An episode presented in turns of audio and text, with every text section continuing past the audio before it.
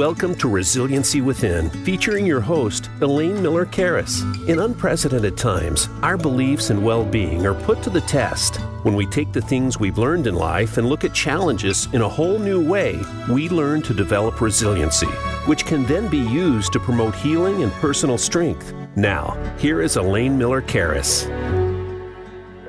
Welcome to Resiliency Within. And I want to also let our listeners know that we're also live streaming on Facebook um, at the Resiliency Within Facebook page. And I am so pleased to share with you today that my guest is my dear friend and colleague, Michael Sapp. He's a psychologist and he's the CEO of the Trauma Resource Institute. Now, it is not a um, we do not hide that Mike and I are great aficionados of the show Ted Lasso on Apple TV. And we did a show, um, I guess, about a year and a half ago um, about our, um, I guess, our our love of Ted Lasso and how much it helped us during the pandemic to have the positive image. And I think even just the the uh, the sign to see that in my mind's eye believe believe that life could get better believe that we could get through things that were difficult. So today mike and i will reflect on the on pressing contemporary issues you know that the trauma resource institute we have been working with the ukrainian colleagues during the most terrible war there. You know there's words and there's concepts that we're hearing like wokeism. We you know we have discussions about gun violence but we really wanted to talk about these, all these things in the context of healing and forgiveness and kind of tossing in the wisdom of our favorite characters of Ted Lasso. Um, and we're going to do that now. So let's, I want to start out though by talking about um, the word woke because, you know, I've, I've heard this word for so long but it's not until recently that I feel that it's become weaponized. But um, I'm going to just start by the working definition of woke is it's not politicized, but rather a word that has been used as far back as the 1900s to mean being conscious of racial discrimination in society and other forms of oppression and injustice. You know that the phrase woke it was um, mean, the word uh, woke was used um, to encourage critical thinking about social issues and injustices. And, you know, again, it's been slowly morphed into meaning other things as well. Um, there's a long tradition of of of saying the word i think i've been i've awakened to something um, I think I have this new insight, Mike, about something that's happened to me in my life. And now it's changing the way that I think. And in some ways, I feel like I was, I had blinders on and didn't know that it existed. I think that we saw that after the death of George Floyd. And I think we also so, saw that with the Me Too movement when we really started in a deeper way addressing gender and se- sexual violence issues, for example. And so then I, I wanted to see well, what does awaken mean in terms of um, let's say some of the religious texts. So I, I, I, dove into the Bible. I was raised um, um, in a Christian church as a child, and, and there were some words that came about. And one of them was from Deborah in Judges, where she calls upon herself to awake to the fervor of eloquence of poetry, a very positive thing. Um, Zion's awakening to moral vigor and beauty of waking from a spiritual death into new, a new awakening of spiritual aliveness and health. And then I think probably the most telling one is is awakening from the grave into res- resurrection. Um, but then, of course, let's take a look at Buddha. So this is from the a writing that's called "The Meaning of the Buddha's Awakening." Um, from I don't, I'm probably not going to say it correctly, but from Thanissaro um, Bhikkhu, and he he says this: the two crucial aspects of the Buddha's awakening are the what and the how. When he awakens to and how he did it, his awakening is special in that the two aspects come together. He awakened to the fact that there is an undying happiness and that it can be attained through human effort. So, as we begin our discussions today, you can see that I've been wanting to give you some definitions. And when I think about you know so many of the also in in um, christian scriptures about cultivating happiness and the awakening into happiness um, from despair and hearing the, the, words of Buddha, and that we know that many of the other traditions also have ideas about awakening as well as, um, you know, suffering and coming from suffering.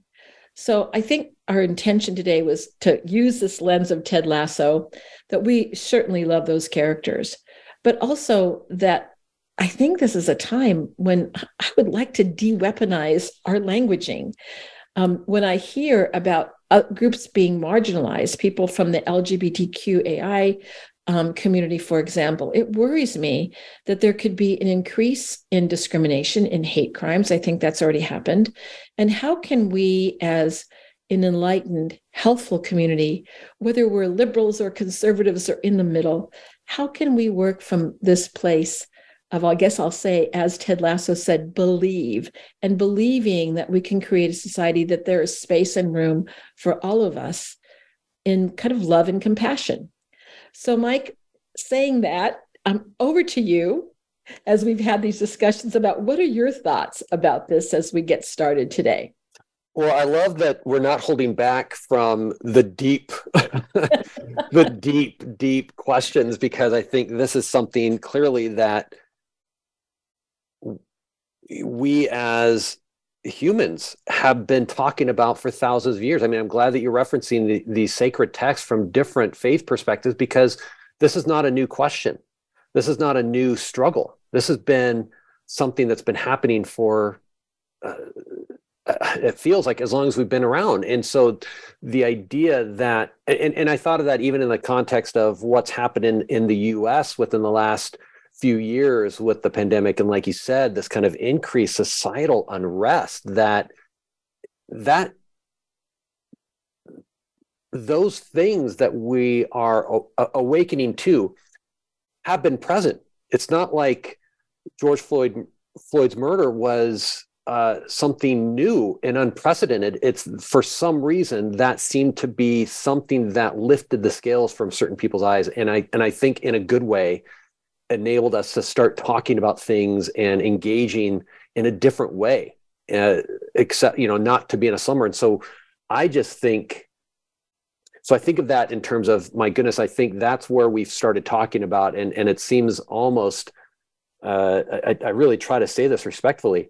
That's why i think for whatever reason that show ted lasso spoke to me so dearly and so deeply and continues to is because it came out during a time when all of those deep awful horrific events and things were were also prevalent. And it offered for me an example. It, it offered for me somewhere where i could go to see something that i 100% believe in as far as what i think can contribute to solutions and healing and um, and a greater capacity for compassion. Um, amidst all of the suffering that we're seeing as well. And so I just I just felt like it was it it, was uh, a t- not a tool, but at least something that I I could look at and say, oh, okay, it doesn't shy away from the negativity. It just offers what what in our model, the community resilience model, the trauma resilience model, at our organization, we talk about what else is also true. And being able to hold the what else is also true amidst the suffering, I think is really, really uh, crucial. And I think that comes, I'm gonna, I'm gonna say one of the quotes because I think both of us have prepared a number of quotes from Ted Lasso. But there's there's one um, scene where um, someone where they're talking about hope. And and so there's the comment that it's the hope that kills you. Yeah. You all know that. But Ted Lasso says, I disagree, you know. I think it's the lack of hope that comes and gets you. And I think that we have seen that pretty much internationally that everywhere we've gone during some of the times that have been the most despairing for humans, that we have seen this hope arise. And when we talked about reflections of war, in the last um, in the last uh, month, the Trauma Resource Institute has been um, conducting a community resiliency model teacher training for about um, 33 Ukrainians from ver- a number of different sectors of life. And I have to say that I have been so um, I guess I can get very emotional talking about them because during the hardest of times, I have seen this them have a hope for their people that is just awe-inspiring. And I'll give you one example. We were um, last week they were doing their student teaching. They're actually doing st- student teaching on Zoom, and we were. Uh, the, one of the teachers was about to start, uh, the student teachers, and all of a sudden her internet gets a little sketchy, and then there's a sound, and then in a, just a, a, couple seconds, she's back and she goes, "Oh," she goes, "The siren just went on because there's uh, there's shelling," and and I said, "Oh, I, please, you know, we can pause, we can reschedule this. Do you need to get off to get to a place of safety?" She goes, "No, I think it's okay now. I can continue." I said, "Are you sure? It's really fine with me if you don't want to do this right now." She said, "She said no," and then there was a, a, conversation that we had with a group with the group. And because one of the questions was that as when the flood happened um, and the dam was um, was destroyed and many people had lost their lives and their homes. And there was also increased shelling in um, kharkiv which many of our participants lived in. I said you know I, I started out the day by saying you know we can pause and i said and we can and and they actually in unison told me through our wonderful translator that they had to continue, that learning the skills of our model was giving them hope of something that they could do that was so positive and so helpful and healing for not only themselves because they had already experienced that but many of them. One of them shared that she was going to be working in a in a settlement in a center where there were going to be um, um, soldiers coming there from the war for a respite. And she knew a lot of them were like in that situation of shell shocked. And she knew that these skills could help them. So for her, it was imperative, regardless of the risk to them and regardless of their own suffering, that they wanted to continue to learn the skills to bring more hope to their community. And so when I think back to Ted Lasso again, believe, believe even during the hardest times that I can bring some very small um, nuggets of hope and of happiness. And in that way that i think that we do that through the community resiliency model. And that has great meaning for a person's life even in the midst of some of the darkest hours. And i think that quote i'm so glad you brought that quote in. I didn't think about that quote is because within the context of i mean and this is what i love about the show you know i'm a you know i'm a huge English Premier League fan. I love watching soccer and uh, non-American football, I guess I could say. And right. um, and that phrase, that that quote was done because that's what oftentimes fans will say. It's the hope that kills you because every season we pour hope into a team that we want to achieve and overcome and, and come in first. And then you you may follow a team that doesn't do that consistently. And so no matter what, it feels like, oh, I, why do I pour so much hope into this uh, team that seems to underperform, seems to never deliver, you know? And and that was, I think, the context of that quote. And to your point, I think that's what is so profound to me about that quote is that, and what I, I think is so profound about the show is it takes something, it takes the the, the football the footballing world and uses it to illustrate the larger themes. And I think in that way, no matter how many times humans disappoint us, and boy, there's they no do. shortage of that. and they do. And they do. And we, and we disappoint ourselves. Exactly. that's part of it because for me, seeing the the seeing Ted Lasso in the beginning and ha- having come there and then learning that his wife was leaving him and to me when i think about awakening i think about his awakening at the end of the show and this is a spoiler alert if anybody hasn't seen the final um, yeah, you should probably mute from here on out yeah, right is that um, he decides what's important to him. Of course, he loves the the team and the people that he met, but what's most important to him is his son, his family. And so he went back to his son. And I, to me, it makes total sense. So even though I do want the show to continue, it's disappointing. is that it was, and if I had to say for myself, what is the most important thing to me as much of the work that i do in the world i'd have to say my family. And i mike i knowing you so well i can't imagine you'd say something differently. Yeah yeah. Well and i think that's it. I think that's the so again going back to what you said about the ukraine i just think that's the hope you know if, if it, uh, that's so profound to me that that's what they see. They th- that in in that context they can see that hope because they're looking at how can we not only survive and uh, and operate here. But these are the people we're training are teachers right? They're looking at how can we how can we help our family? How can we help our friends? Because that's that's their value right? That's where they see the importance. And so how can we do that even now in the midst of all this conflict?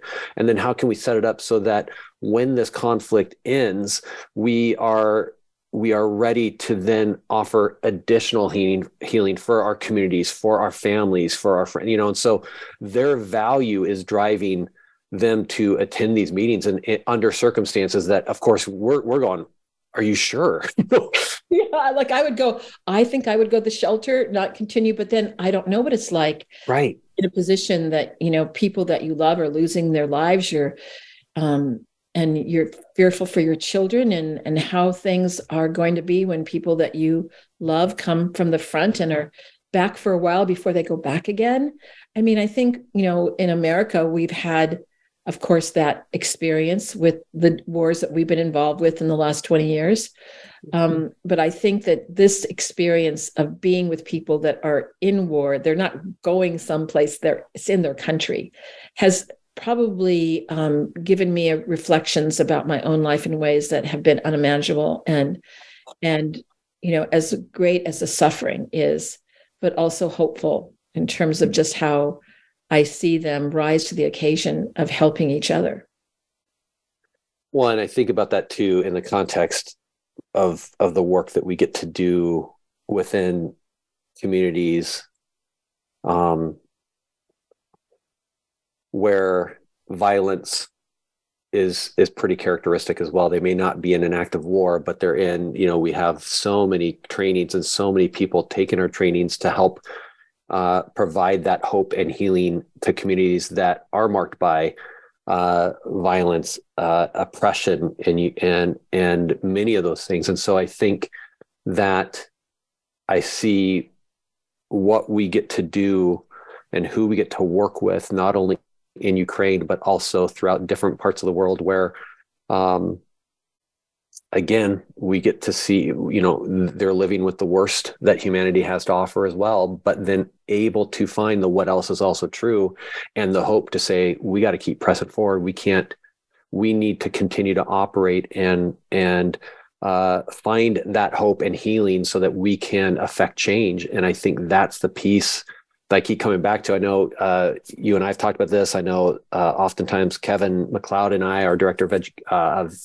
uh, development will often talk about how do we stay engaged in these dialogues, in these fights to effect change, um, especially to systems that um, seem so big and oppressive and continue to be hard to change. But that, and again, that's what I love about this show is it doesn't. Yes, it's a show about a, a, a an American, you know, American football coach coming over and coaching non-American football, and and so the there is the potential for that just being a one trick pony, but it expands and it looks at how do we affect change in a in a hierarchy. I mean, I love that. I think that's what I loved about Nate's character is you saw the that hierarchy, that that system that could be in place where someone at the very bottom, the the kit boy, uh, is mistreated constantly and is uh, and and even as he rose through the ranks to have those microaggressions and macroaggressions continue and and then again in the show to see what can that look like? How can it be different? It doesn't just say hey this is how society is. It says this is how society is but what could it look like? And that that's the, to me the, the the joy of the show is it doesn't just shine a light on the the ills of society it also provides an opportunity an, an example of what it could look like if we operated differently. Well and i'm going to come back to awakening because right. Nate, Nate, Nate character in our first show we did about this we talked about we we were not like angry angry at nate. We thought that nate nate had experienced so many um so much discrimination in his life that it was he projected onto Ted Lasso a, a lot of what he expected in a certain way to get back from him. And we knew that there was a bewilderment in Ted Lasso about why is this happening.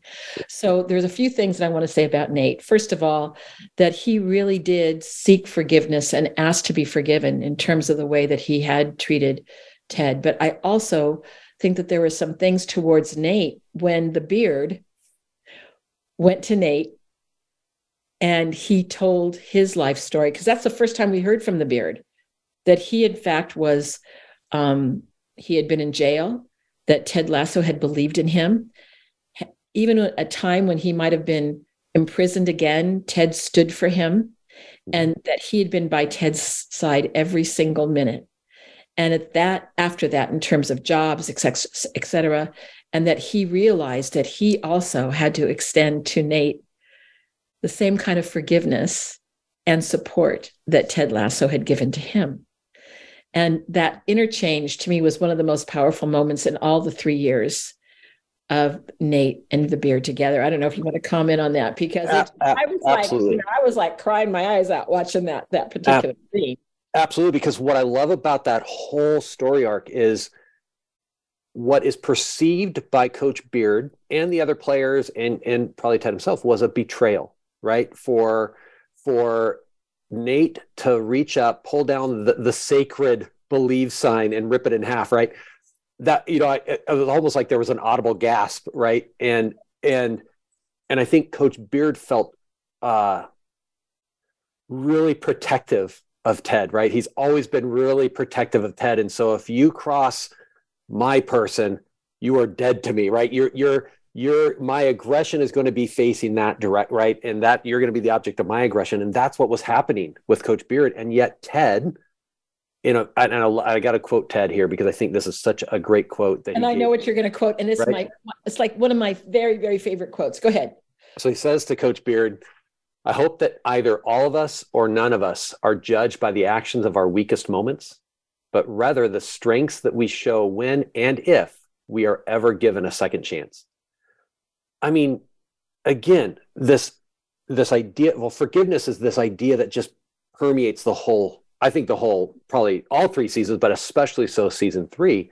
And there's something about that that I think turns for coach because then he starts to recognize his own flaws, his own, his own in his history times where he betrayed Ted and was given a second chance. And so he started to see himself in Nate it, that that's my opinion. Well, and, and, and in that exchange was able to, I think, ultimately able to forgive Nate for that what he felt was a betrayal, and and I and I love that scene where Nate just goes, maybe you should just headbutt me and get it over with. We'll probably both feel better. you know, and I just there was that sweet scene where he takes off his hat or turns it backwards and he just leans his head in, and I just go, oh.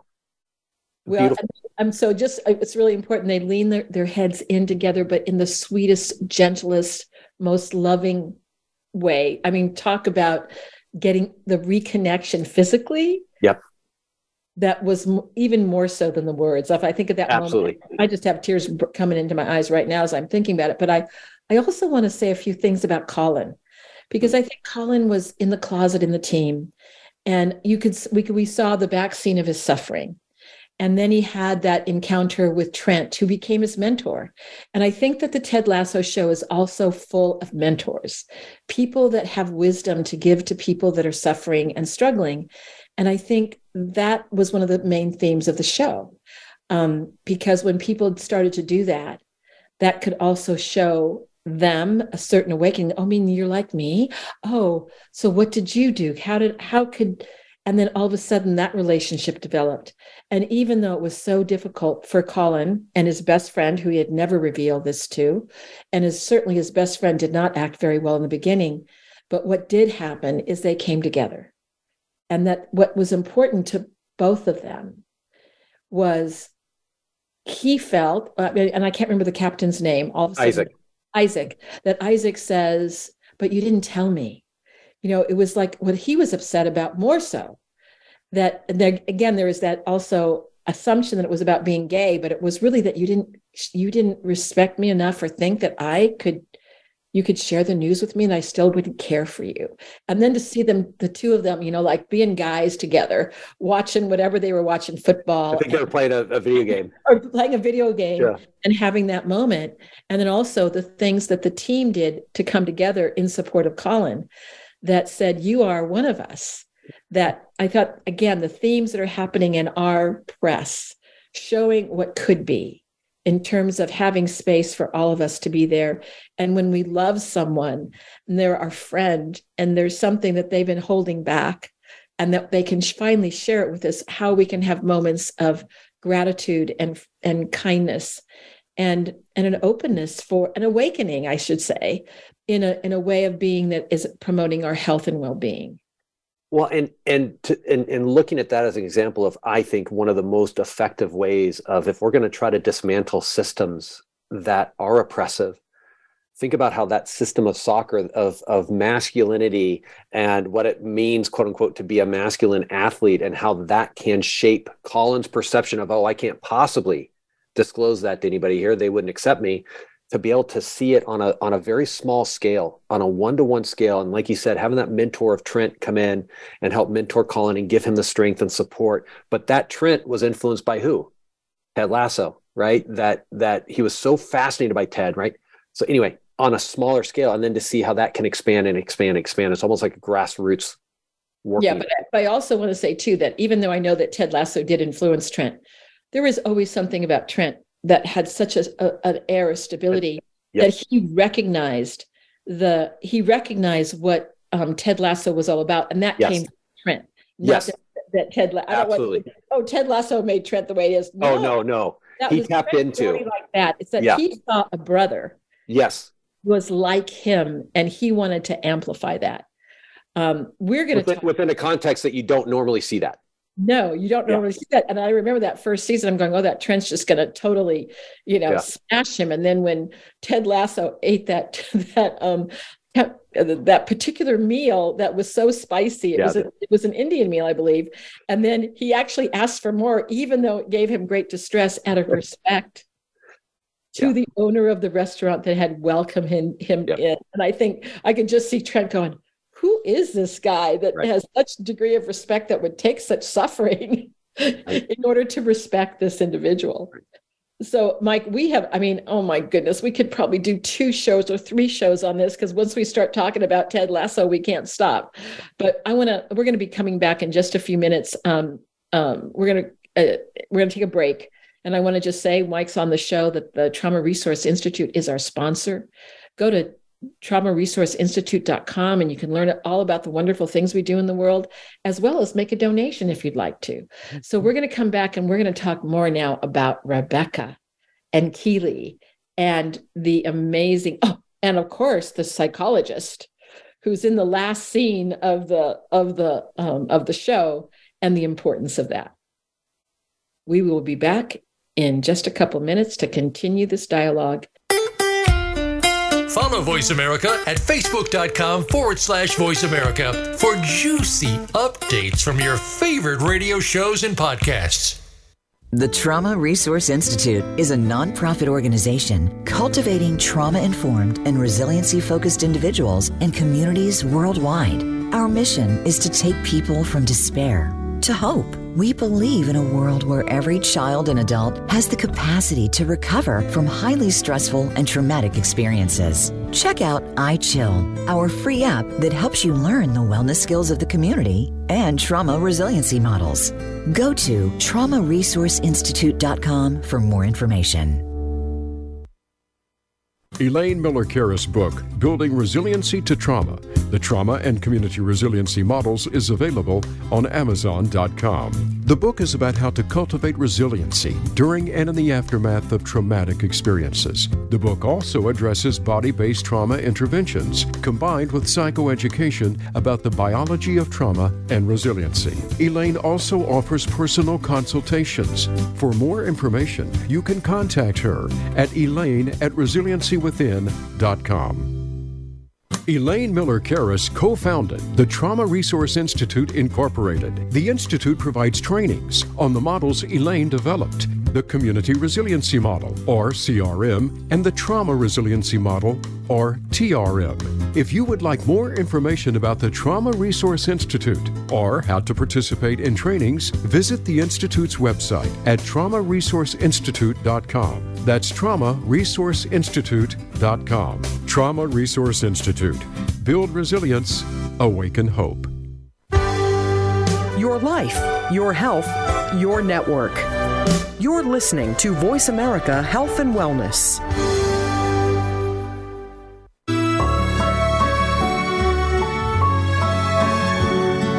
This is Resiliency Within with Elaine Miller Karas. To reach the show during our live broadcast, please call in to 1 866 472 5792. That's 1 866 472 5792. You may also send an email to elaine at resiliencywithin.com. Now, back to this week's show. Welcome back. I'm here with Dr. Michael Sapp from the Trauma Resource Institute. He is the, the chief executive officer, so he keeps that ship afloat along with a number of other people that do amazing, I would say amazing work around the world with with uh it's really a small group of employees that have a large impact on the world, Mike. Yep.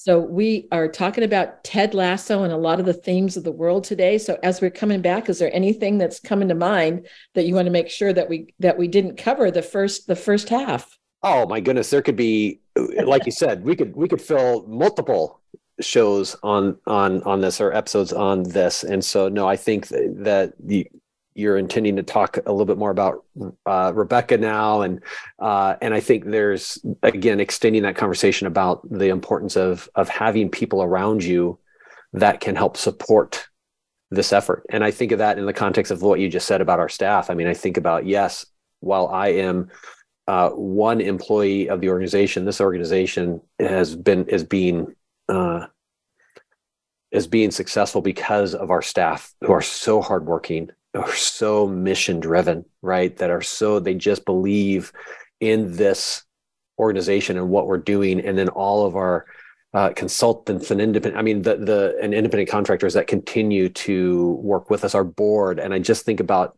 again, I just think about all that goes into running an organization similar to what you see on Ted Lasso, right? All these pieces play the part. And when you have people that can help support you and help support your growth and help fill in on some of the weaknesses we may have. It just um, when we can do it together boy it's amazing what happens. And so that's why when i watch that show it just you know it sounds so pie in the sky sometimes when i talk about it but I don't think it is. I really don't. I just see it operating in real life. It's just that we don't get to see very many examples of it. And and you know, Mike, I think that it was last year that the staff did a little thing for you and called you the Ted Lasso of the Trauma Resource Institute.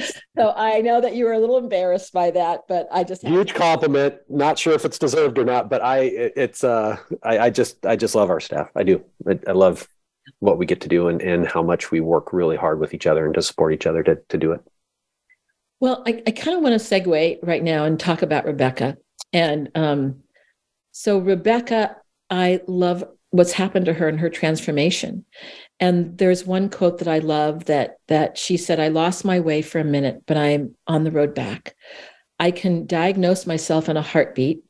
I thought being invulnerable would protect me, so I pushed people away for years, leading me directly to my greatest fear, being alone."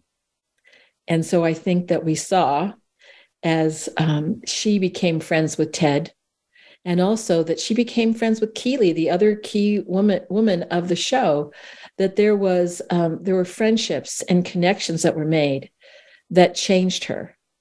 And uh, but again, she had that strength inside of her. But I wanted to talk a little bit. You know, I guess I'm going to reference myself a little bit. You know, I'm a woman who started um, a nonprofit, um, co-founded and I have to say that the road has not been an easy one. It's been an incredible one that has brought such joy, um, gratitudes. I mean, all the things, the whole enchilada, as I like to talk about it. But there was one event that I had in my life pretty much in the beginning where I was in a room of very famous people.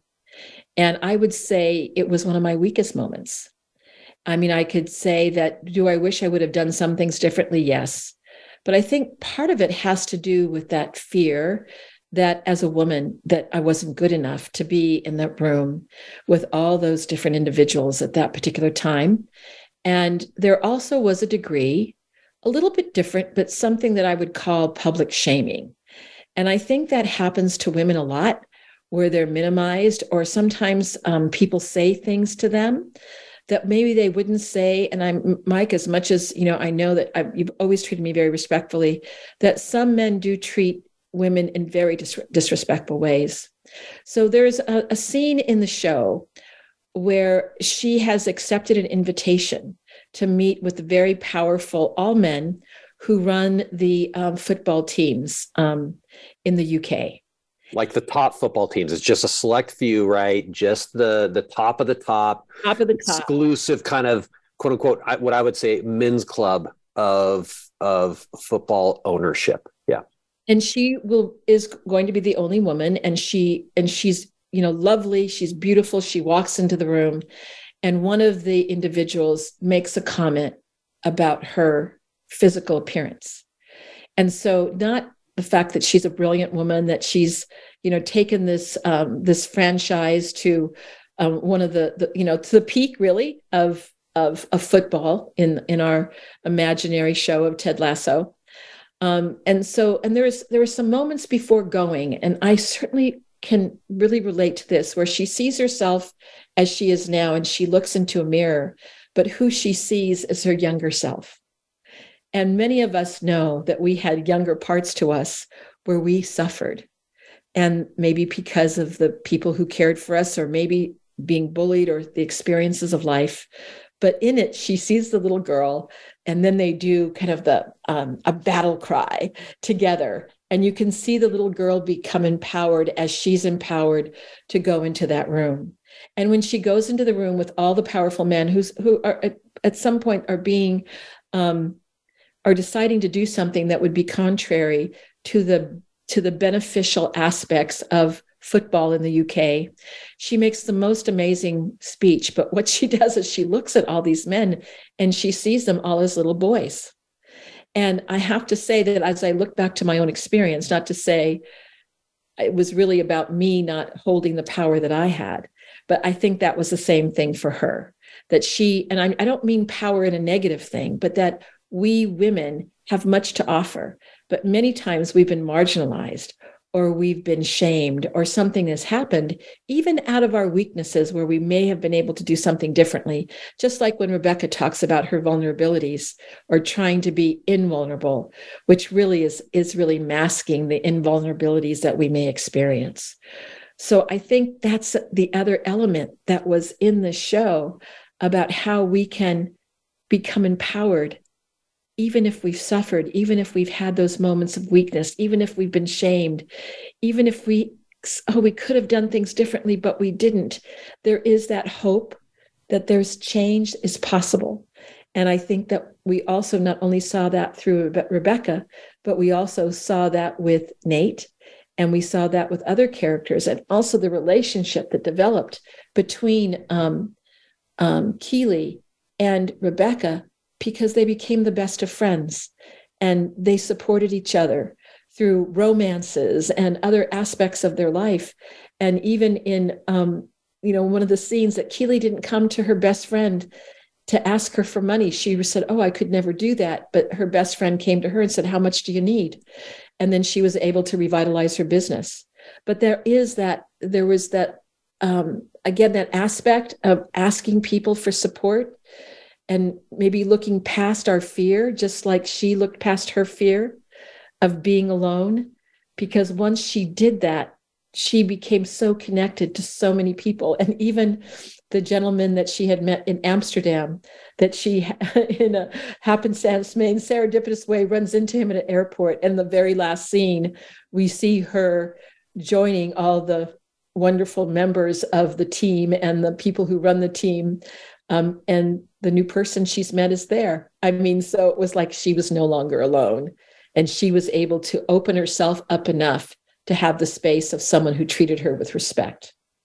Well, and two things to me about that because I, I, thought I agree with you. I think that that scene in the in that room with all those men and, and her at that table, I thought was probably one of my top ten scenes of of all three episodes because it didn't shy away from it, it it it didn't shy away from what we might expect it she was able she she was able to voice what she needed to voice she she commanded uh that room and said what needed to be said, frankly, right? To challenge their continued potential ways of oppressing and taking something that is more pure and trying to to um, use you know their greed infects that right? And and taking it away. And i just loved her whole speech about that. It was so fantastic. And in any other show you might see them leave the room nice and oh great they're not going to do it. But that guy that that that wanted the meeting and wanted to do that he exploded. Now you didn't see that but he leaves the room and you see that all of his food he's he's basically thrown a tantrum right? And and she's splattered with food. They're all splattered with food. And so it to me it illustrates you know what? When we stand up when we say the things that need to be said it's not going to it may not be clean. We may not get the exact you know it's not like we can do this in impassioned logical reasonable response that's that makes sense that is the right thing to do and people are going to magically accept it. We're, it's going to be met with resistance. It's going to be met with and but it didn't faze her she just kind of laughed about it and just said okay but she, that's what she did. And then that and then that scene with that other gentleman what was so profound to me about that is they connected in a way that was just genuine. And it was she was being treated with respect by this man. And it it offered another example of a man that wasn't abusive that wasn't oppressive that wasn't just looking at her for her physical appearance but instead treated her as an equal if not more, and treated her with such respect. And, and so I see that. And of course, I'm raising two teen boys. So I see that example. I go, this is an example. This is what it can look like when you treat people with respect and kindness. And uh, and so anyway, I agree with you. So then when at the very end, when you get to see them kind of reconnect, uh, that's where you yes, it's TV, okay, but that's the stuff I love to see because because that has been true generally in my life is that when I have found that yes, standing up for something that's right often in the in the initial outcome is often met with resistance and and trouble. But more often than not I have found that if I stick with it I will find people come into my orbit that that also want to stand in that way. And I get to feel that support. And that and going back to that idea the mentors right that you you highlighted earlier that they're just these various people that come in. So, so that being said, I don't know if I can.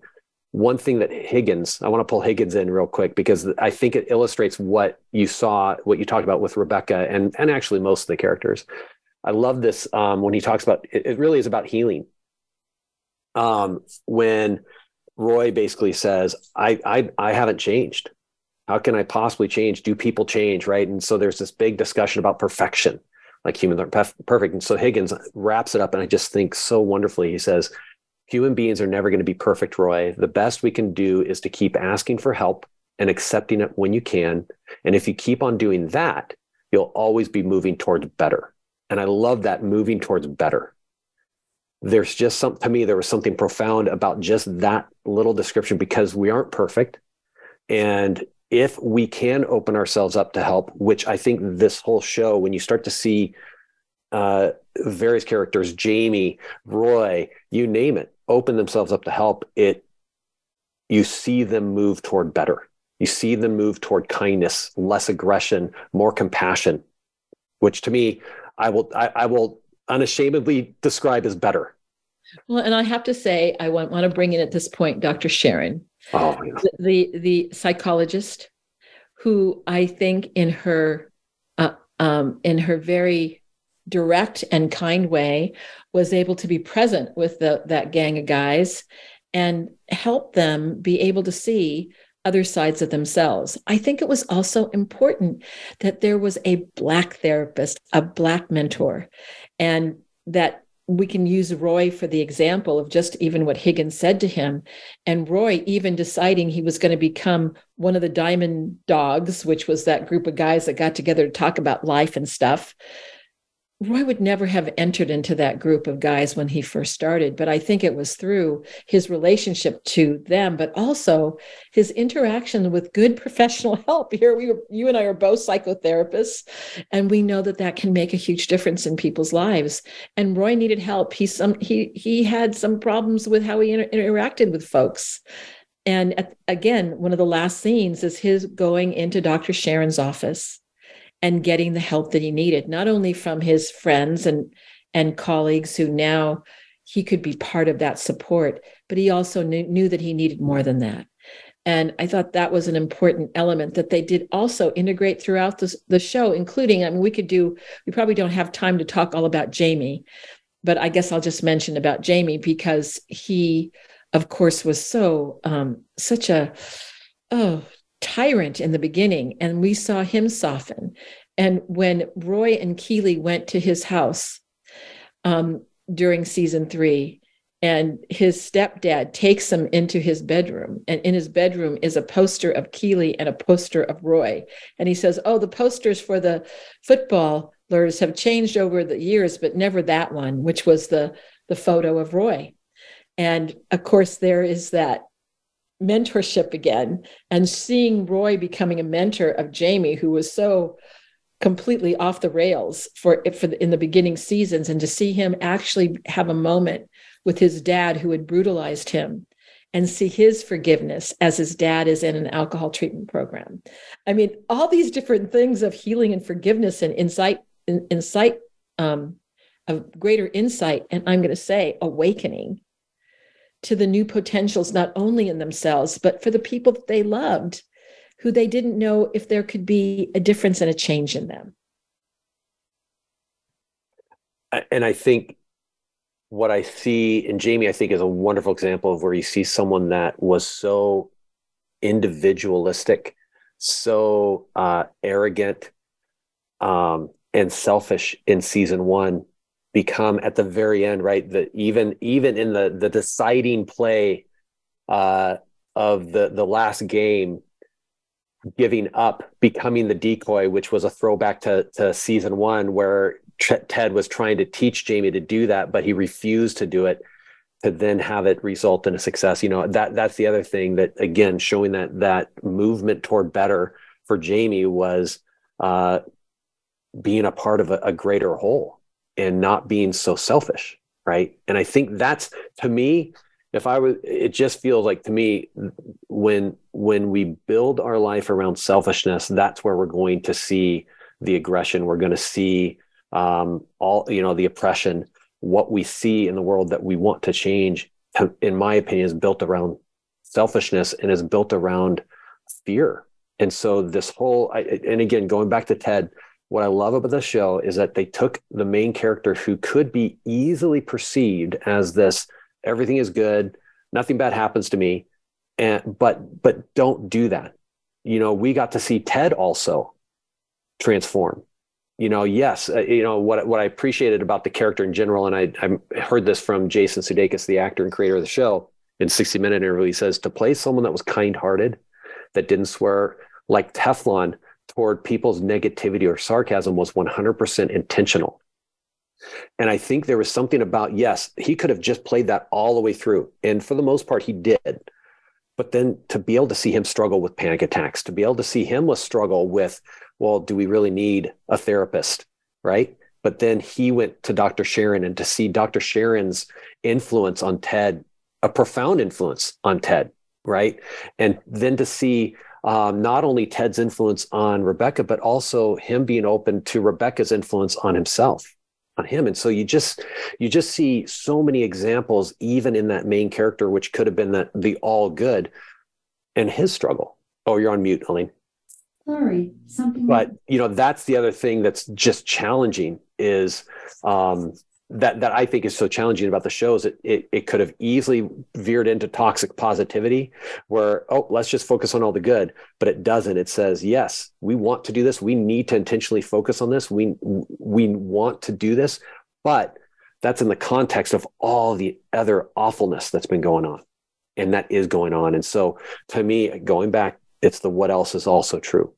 Well, I just have want to say one more quote about Dr. Sharon because I think, you know, I, I think as psychotherapists, we are very much influenced by our clients and we learn from them. So, uh, one of their last conversations, she says, I've learned that express, um, thank you uh, to you. She says, I've learned that expressing my vulnerabilities can help my patients with theirs. Um, you know, it really helped me to become a better therapist, Ted. And that's saying something because I was already effing brilliant. right. and, and, I just love that. She's just so real, right? Yeah. That, she, that, she, could say that. That's yeah. her thing. But you know, as I'm looking at our time here too, I want to make sure that we talk about some of the, one of the one of the last scenes in um, the movie, in the movie in the show. And you know, there was a lot around the the concept believe. And I understand that many coaches mm. in the United States and and abroad put the, put a belief sign in their in their locker rooms. But I remember when it was taken down, and it was taken down more than once, but it was ripped into pieces. And the final show, there is a pivotal time in a game, and they come back in, and Ted's kind of inspiring them. And so it turns out that every single one of the players had taken a piece. I, I don't know if I can say it without crying of the Believe poster how many times in our lives have we been in a situation where we didn't know we could go further, that we had to believe in something that was really hard to believe in?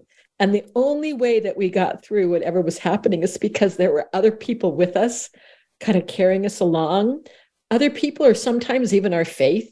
Maybe we did, didn't even know that that we were being carried on by our faith, but later we could look back and say yes. So in the show, every single character has put a piece and they have it tucked away in their wallets, in their locker, in their clothes, in special places. So each one of them comes out and puts it down on the table. And within a few minutes, they recreate, mm-hmm. leave. But it actually, to me, is even more beautiful because it has the fractures of life in it. Yeah. And every one of them have come together to put it back together. And as they look at it together and they embrace, Nate is in there too, who was responsible for carrying for the first pair. That's right, for the first pair. And that even those who had been responsible for creating ruptures could be part of the healing of believing and going forward. It's not always easy to do. Well, and and the fact that that was a that was one sign that was create, created by Ted, one person, right? That he had this idea. He puts it up there. And then as a therapist, we want the people that we work with to find their own, right? And so the fact that they they found that so special that they took a piece of that and then made it their own and it represented for them something that then when they were then, then when they are in trouble as a team they get to come back together reassemble it and then become a whole not because that sign is magical, but because that idea, that sense of being better, it can be done in community and can be done better in community, I would argue. And so that again, wonderful. Well, and, and, that brings us to what do we do together, right? The community right. resiliency model. Yeah. And that's embedded in our beliefs that when we come together, we can create something beautifully. We can actually heal individually, family, community and that goes out into the larger world. And we have been fortunate you and i mike to be you know partners in this endeavor with the trauma resource institute. I guess i'm going to say maybe we like it so much because it's kind of ted lasso in action. And it's it's i would not to say that i look like rebecca or can sing like her although i'd love to sing like her. Oh, boy. um, but i think that the, the characters every single character in the show um, embodies, I think, parts of us as human beings. Yeah. And if we can, at times, speak our vulnerabilities, at times, share it with others, at times, accept help, at times, know that we're not alone, that there are such great possibilities of what we can do not only for ourselves, but for our families and for a wider community and you know we started this by talking about some of the the vitriol that happens in society. But i hope that we have awakened people as they've listened to our discussion about the possibilities of being awakened in a different way of how we can have the space of coming together. And mike you get the final minute. What do you cool. want to say? You know i will say my goodness there what what else can i say? Um, let me qu- let me offer one last quote from one of my favorite people on this planet, Elaine Miller Karas. when we bring awareness to the inner wisdom of our bodies, well-being can grow. Even in times of great suffering, moments of gratitude can be seen and sensed. All right. I guess that's what else is true. So, listeners, I hope you come back again. I'll see you next um, next uh, Monday. And again, look around your world, see what else can be true, and believe. Believe. Believe. All right. Until next time, Elaine Miller Karas signing off for Resiliency Within at Voice America.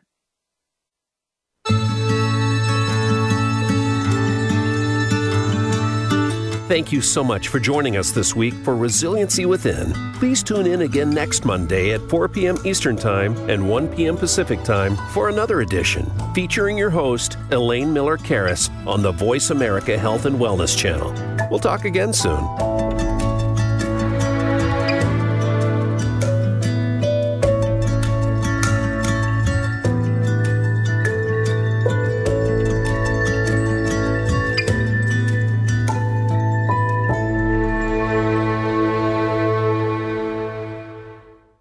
Resiliency Within with host Elaine Miller Karas is brought to you by Trauma Resource Institute Incorporated. Visit traumaresourceinstitute.com.